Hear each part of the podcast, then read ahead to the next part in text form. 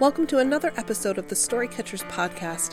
I'm your host and Storycatchers founder, Tara Polcotti. Everyone longs to go home for the holidays, to warm ourselves by the comfort of familiar surroundings and soak in our family's love and sometimes brutal honesty. This story was recorded live at our event, Awkward Family Gatherings, the Holiday Edition, is from Christine Broderson, telling her hilarious and harrowing tale of making it home for the holidays. I have been married for 19 years. Don't clap because you haven't heard the story yet. And when you first get married, it's holiday traditions get a little sticky because you have to combine two families' traditions, and typically there's only one day, and it gets really crazy. And you come to a point where you have to make your own holiday tradition. Now, when I got married, I moved to Wisconsin from Connecticut with my husband. And we used to go home for Christmas every Christmas, every Thanksgiving. We didn't drive, we flew. Then I had a baby, and that changes everything. So I had a baby in January, and our first Christmas going home, we skipped Thanksgiving. Our first Christmas going home, my son was, he was what, 11 months old, okay? So we headed out at 6 a.m. out of Appleton to Detroit to fly into Hartford and thinking Christmas is going to be great and our first Christmas with our son and this is going to be lovely. Started to snow in Detroit and we landed on time, but we couldn't get a gate because they don't like to give gates to little puddle jumpers. They like to give gates to the bigger planes. The stewardess handed out free alcohol. And that should have been my first clue that things were not going well. I looked outside at the snowflakes falling gently on this glistening carpet of white on the tarmac. Those snowflakes looked nothing like the four horsemen of the apocalypse. They looked nothing like the sign that civilization as you knew it was over inside the terminal. Four hours later, we got to a gate and got into the terminal where pandemonium was ensuing. There were lines snaking around garbage cans and through gates. You had no idea where the line was going, but there were lines of angry people. At one point on our way, trying to get to the other terminal so we can get to our gate in Hartford, because my husband is just an optimist. I am a pessimist. So I said, There's a flight to Green Bay. Maybe we should take it. But no, he, he's very optimistic. So he's like, No, we're going to go to Hartford. We're going to go to gate B. We're going to get you know, in Terminal B, to gate whatever, 32 to Hartford. On our way, I heard from the ladies' room retching, and I thought, well, it, it, it could be worse. Not much worse, but it could, could be worse. There was a little bulldog that someone had, and you know, if you have a dog, they try so hard to be good.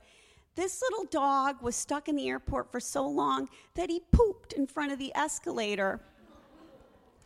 And the lady tried to tell the gate attendant, oh no, my dog. But by this time, the gate attendants, they they were done with you and they just didn't care. So he was like, Lady, that's not my problem. And she saw me and my son and my diaper bag, and I was like, I think we're gonna be here till Groundhog's Day, so I'm just gonna walk quick and not give you a wipe. So we waited in line for about an hour and 15 minutes with a toddler who had napped for four hours on the tarmac. And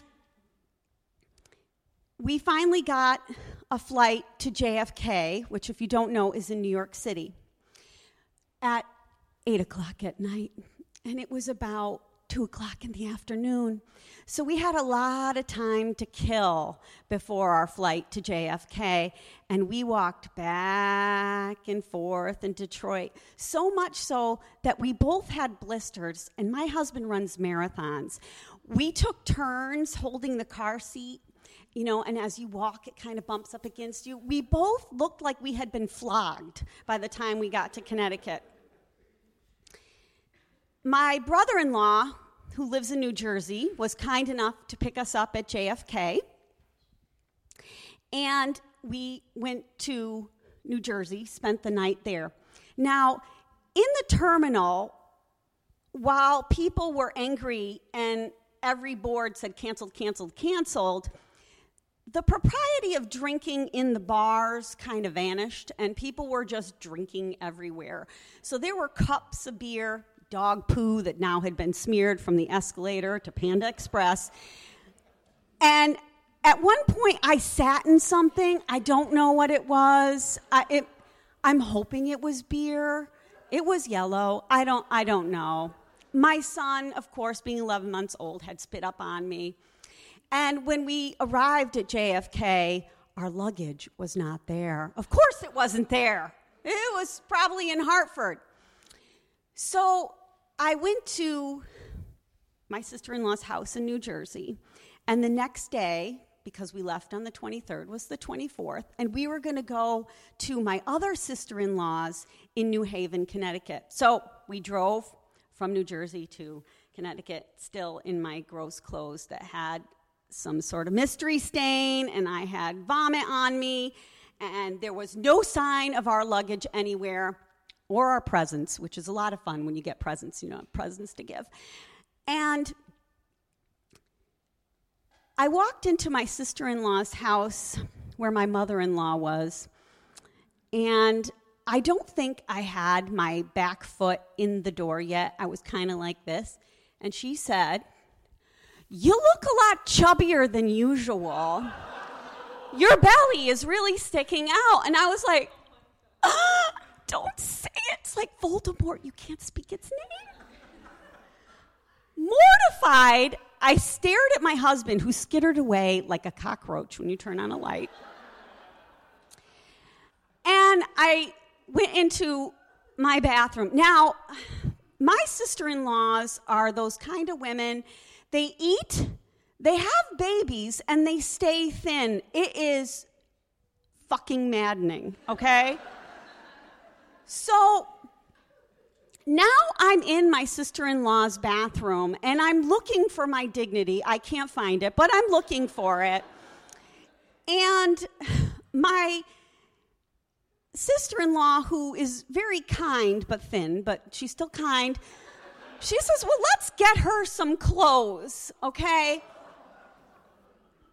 And it's like next Christmas, I'm going to send you a field guide for fat chicks because you cannot give me your clothes, and you trying to give me your clothes is only going to make me feel worse. So my mother in law, and I like to say she's always on fat watch, she is the David Hasselhoff of weight gain, decides that her 70 year old outfit is better for me. And she handed over one of those green velour jumpsuits that I am pretty certain comes in the mail when a woman gets something from AARP. It has you know, holly like on it. And she hands it to me and she says, It'll fit because it's stretchy. And I went, I think I might kill all of you. Then Christmas Day.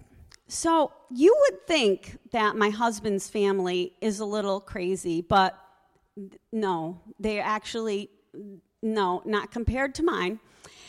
So, Christmas Day, we were going to spend with my family because my husband and I grew up in the same town. And my mother can never be wrong, ever, okay?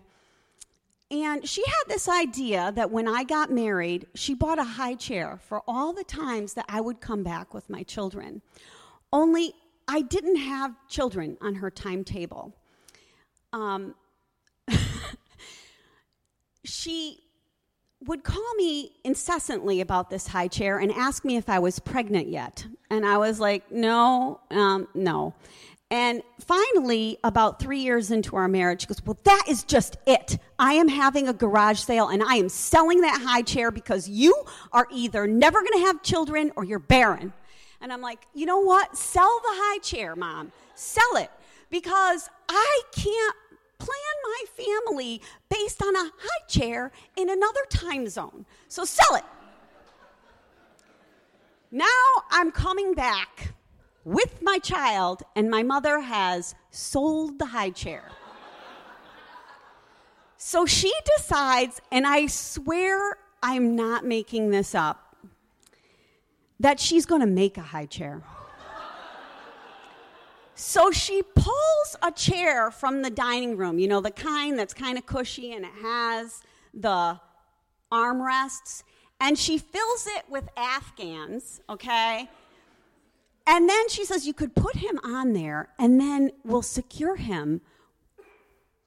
We'll tie him with Christmas ribbon. And I was like, We are not tying up my child. And she kept insisting that because it was Christmas ribbon, it was not really tying him, and there was nothing wrong with it.